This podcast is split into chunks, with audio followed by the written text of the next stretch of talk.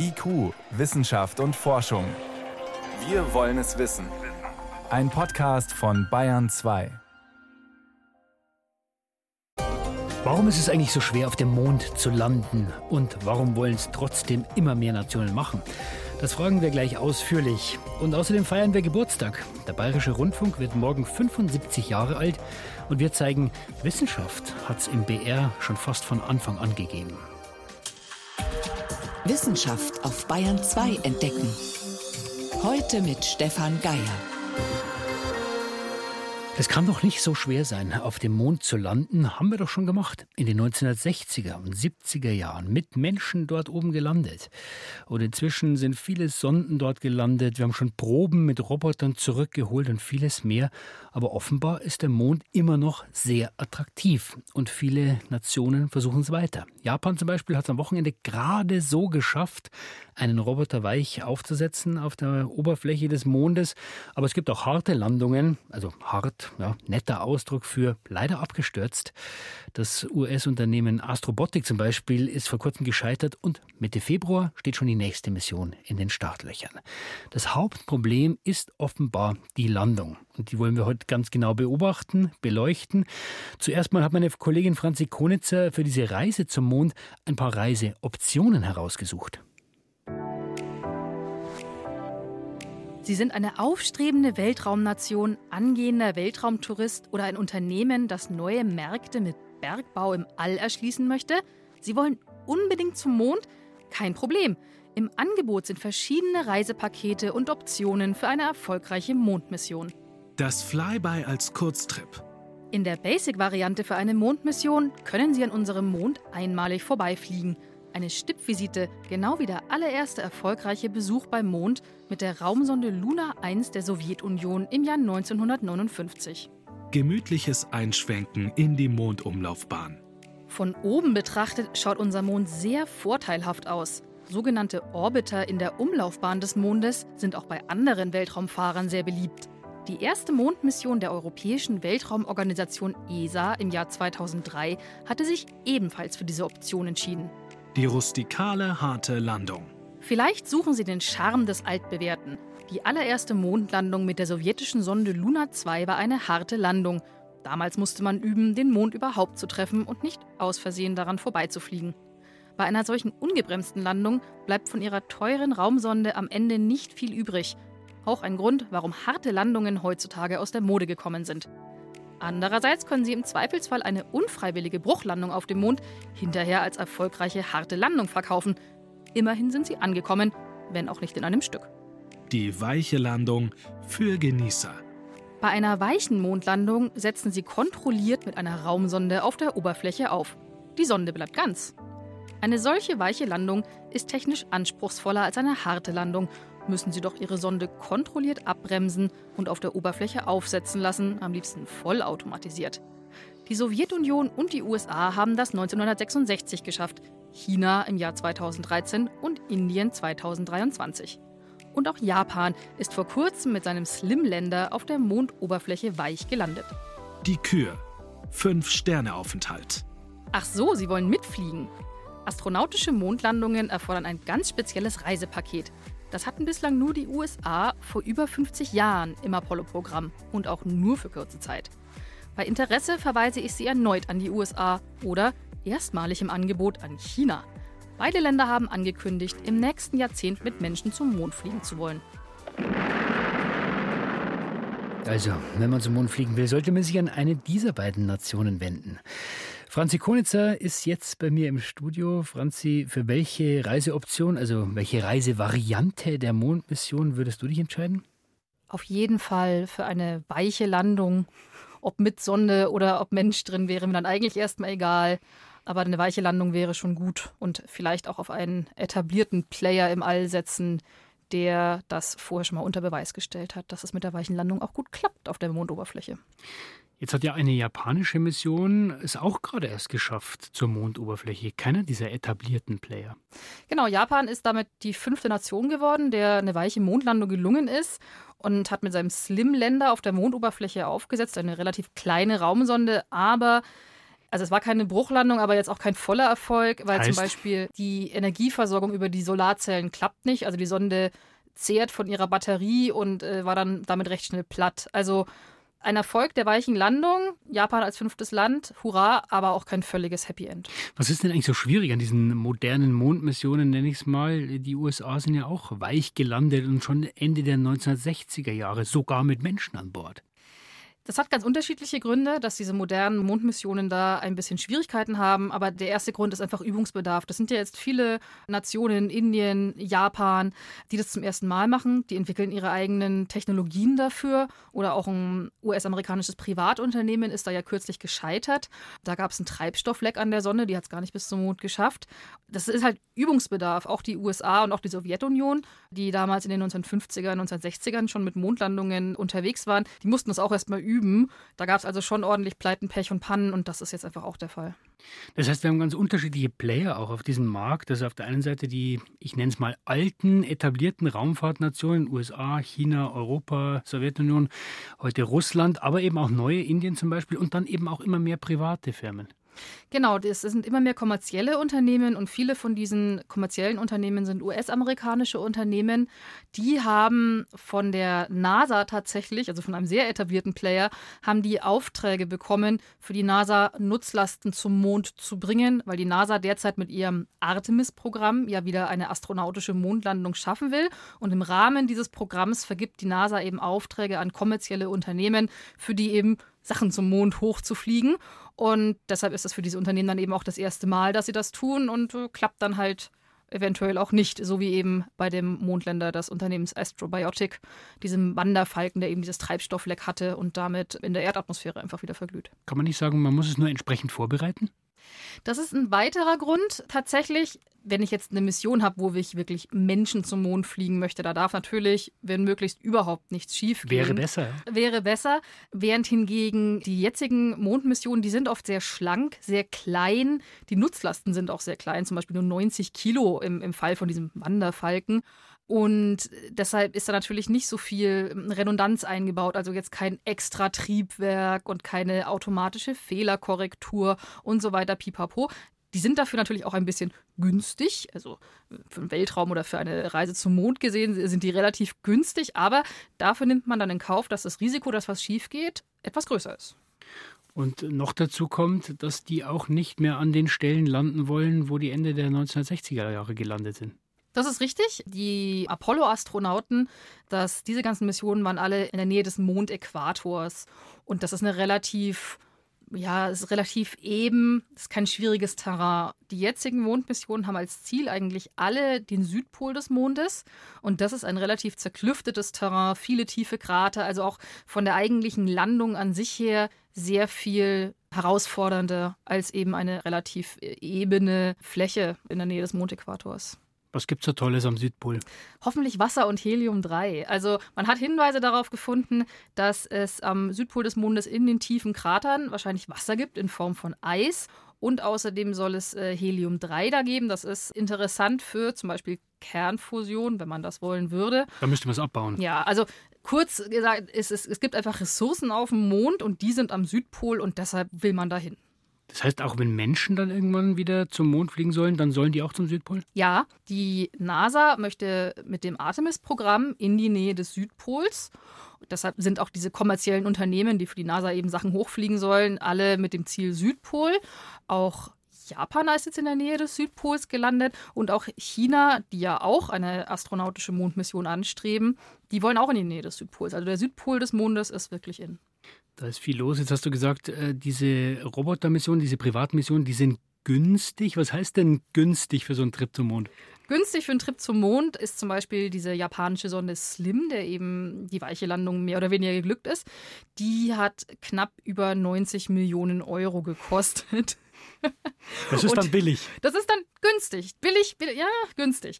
Ähm, und zum Beispiel diese, diese gescheiterte äh, Mission des US-Unternehmens Astrobiotic, dafür hat die NASA dem Unternehmen rund 80 Millionen Euro gezahlt. Also günstig, hm, aber zum Beispiel eine astronautische Mission, die ja auch viel komplexer ist. Ich brauche eine größere Rakete, weil ich mehr Masse hochschicken möchte und natürlich mehr Tests, mehr Redundanzen, pipapo. Da bewege ich mich dann komfortabel im Milliardenbereich. Also allein die Entwicklung der Mondrakete, mit der das Raumschiff plus die Astronautinnen und Astronauten Richtung Mond befördert werden sollen, allein die Entwicklung dieser Rakete hat schon 24 Milliarden Euro gekostet. Und das heißt, das Problem also, ist eigentlich der Mensch, der will atmen atmen, der will essen. Der will atmen, der will essen, der wiegt viel, seine Lebenserhaltungssysteme wiegen viel.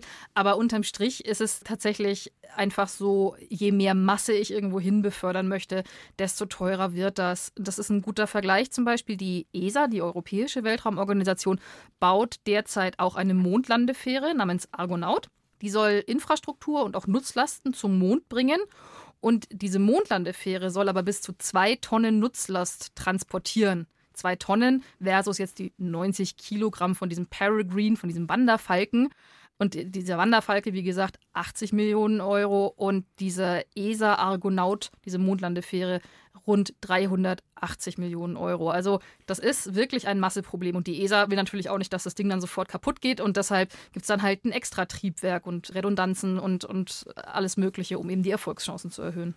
Das heißt, Franzi, kann man abschließend sagen, bei Mondmissionen, der Mensch ist der eigentliche Kostenfaktor? Ja, auf jeden Fall. Weil bei Menschen, selbst wenn du sagst, du kriegst einen Menschen mit nur zwei Tonnen Nutzlast äh, zum Mond, was nicht der Fall ist, dann brauchst du dann trotzdem noch sehr viel mehr Redundanzen, sehr viel mehr Tests, sehr viel mehr Checks. Da ist auch ein Beispiel eben das Artemis-Programm der NASA.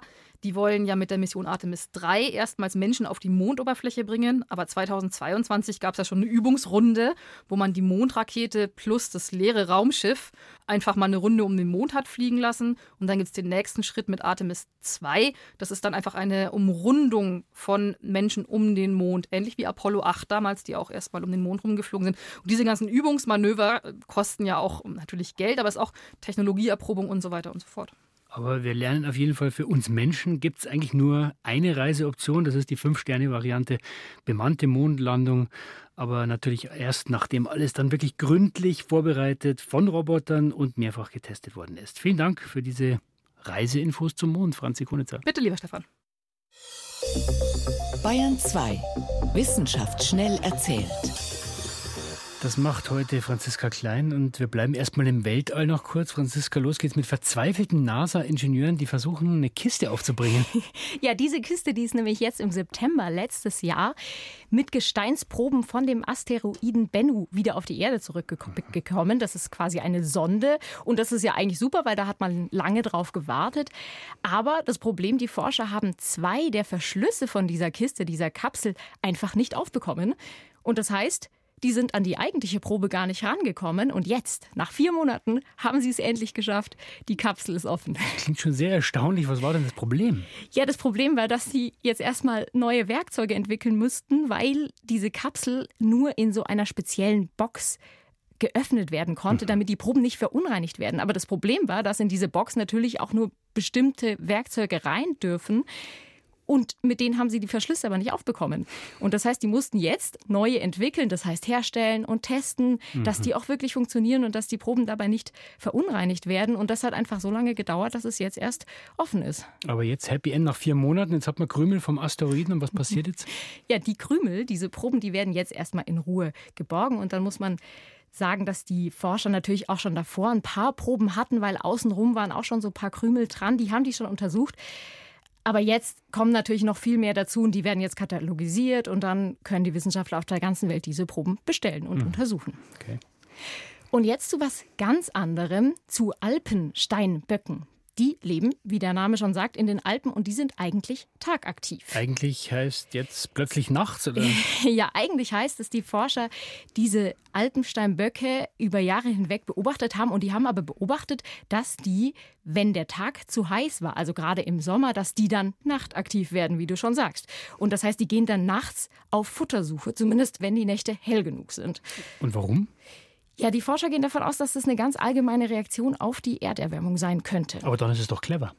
Ja, es wäre clever, wenn es da nicht so was gäbe wie Raubtiere, vor allem den Wolf. Der ist nämlich durchaus eine Gefahr für die. Wobei man jetzt sagen muss, dass der nicht in jedem Gebiet vorkommt, wo jetzt diese Alpensteinböcke leben. Aber das ist gerade das Spannende, obwohl diese Gefahr besteht und obwohl zum Beispiel ja auch Weibchen diese Gefahr von Natur aus stärker wahrnehmen, werden beide Geschlechter an heißeren Tagen nachtaktiv. Also Weibchen vielleicht ein bisschen weniger, aber trotzdem beide. Aber jetzt könnte man sagen, die können ja auch einfach in höhere Lagen gehen. Da ist es doch eigentlich auch kühler. Manche Arten machen das tatsächlich, die nutzen dann die höheren Lagen in den Gebirgen. Aber das Problem ist, wenn Menschen diese Gebiete und diese Gebirge nutzen, dann halten sich die Tiere da lieber fern und dann weichen sie tatsächlich auf die gefährlichere Nacht auf, aus. Und wir bleiben jetzt noch zum Schluss bei der Tierwelt, dieses Mal mit etwas sehr Kuriosem. Es geht um Beutelmäuse. Beutelmäuse klingt niedlich. Klingt eigentlich niedlich, ja, aber den Forschern ist es gelungen, etwas zu dokumentieren, was man nur sehr, sehr selten sieht. Die haben nämlich eine ganz seltsame Art des Geschlechtsverkehrs.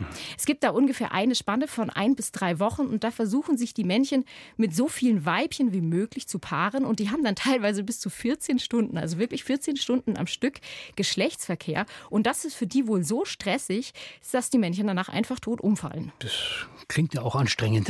ja, und es wird aber noch noch krasser, denn diese toten Männchen, die werden jetzt von anderen gefressen, also sowohl von den Weibchen, die jetzt schon schwanger sind und Energie brauchen, als auch von Männchen und Weibchen, die sich noch nicht gepaart haben und vorher nochmal an Kondition und Gewicht und so weiter zulegen wollten. Und diesen Akt, diesen Kannibalismus, den haben die Forscher jetzt beobachten und auch dokumentieren können. Also Beutelmaus klingt ja wirklich niedlich, Kannibalismus ja, eher nicht. Vielen Dank für die Kurzmeldungen, Franziska Klein.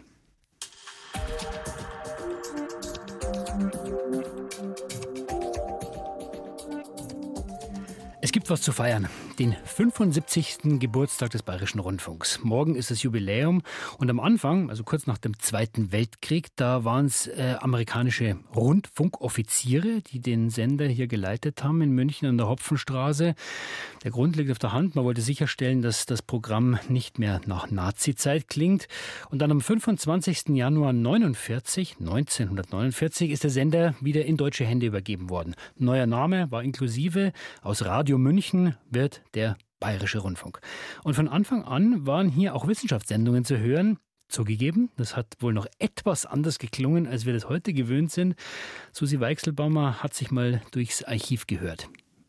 Verehrte Hörer, wir haben uns heute Abend hier im Studio des Bayerischen Rundfunks zusammengefunden, um über die Frage Wissenschaft und Glaube zu diskutieren.